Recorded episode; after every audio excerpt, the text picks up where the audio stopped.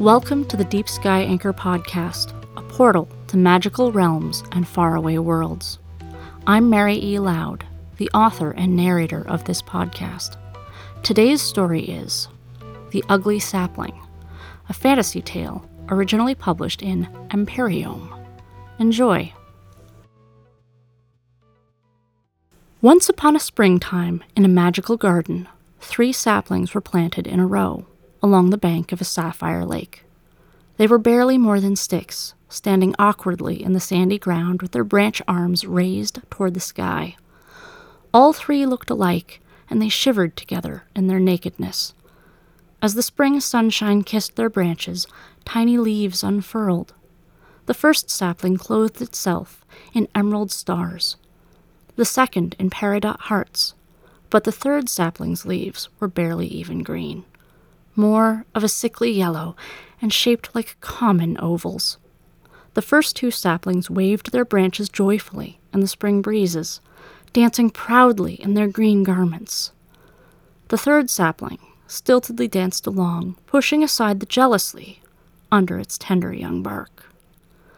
The days passed, and the first two saplings exploded like fireworks with brightly colored blossoms. The first sapling's emerald gown glowed with silky petals as pink as a sunrise. The second sapling gleamed with velvety petals as purple as twilight. The third sapling burned with shame when its own branches burst forth in blossoms black and spiky, a blight upon its already homely branches. The first two saplings' leaves rustled in the wind, softly laughing. Spring matured into summer, and gaudy springtime blossoms fell away. The first two saplings mourned their pretty colors, but the third was glad. It thought nothing could be worse than waltzing through spring in funeral black. Then the saplings developed their first fruit ruby red apples, glittering garnet cherries, and pale white orbs. The third sapling didn't even know if its orbs were fruit. Their skin felt brittle rather than supple. When the gardener came to check on the saplings, pour water on their parched roots under the heat of the summer sun, and gather their fruits, she filled her basket with cherries and apples. She knocked on the third sapling's pale globes, and listened to the hollow sound they made, but none of them rated a position in her basket. None of them touched her lips. The sight of the gardener eating the apples and cherries soured inside the third sapling's trunk. It could think of nothing else. If it couldn't be a fruit tree like them, it didn't want to be a fruit tree at all.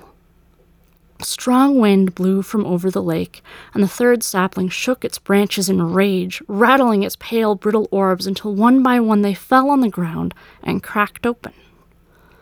Fuzzy baby birds poked their beaks through the cracks, wiggled out of the broken orbs, and stretched their wings in the sunlight. The downy gray hatchlings squawked and cheeped in hunger, but not for long. The wind gasped through the branches of the other saplings, shaking down cherries and apples for the cygnets to eat. The third sapling didn't care about the other saplings' surprise. Its peculiar fruit had been eggs all along. It knew who it was now and held up its ugly yellow leaves with a quiet pride. Over the final months of summer, the third sapling watched its cygnets grow into swans with pearly feathers. They glided over the sapphire lake and gobbled up all the windfall fruit from the first two saplings. At night, they roosted under their mother tree, nestled against its slender trunk.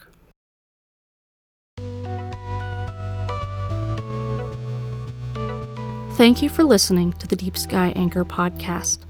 I'm Mary E. Lowd, and this has been The Ugly Sapling. Tune in next time for another portal to another world.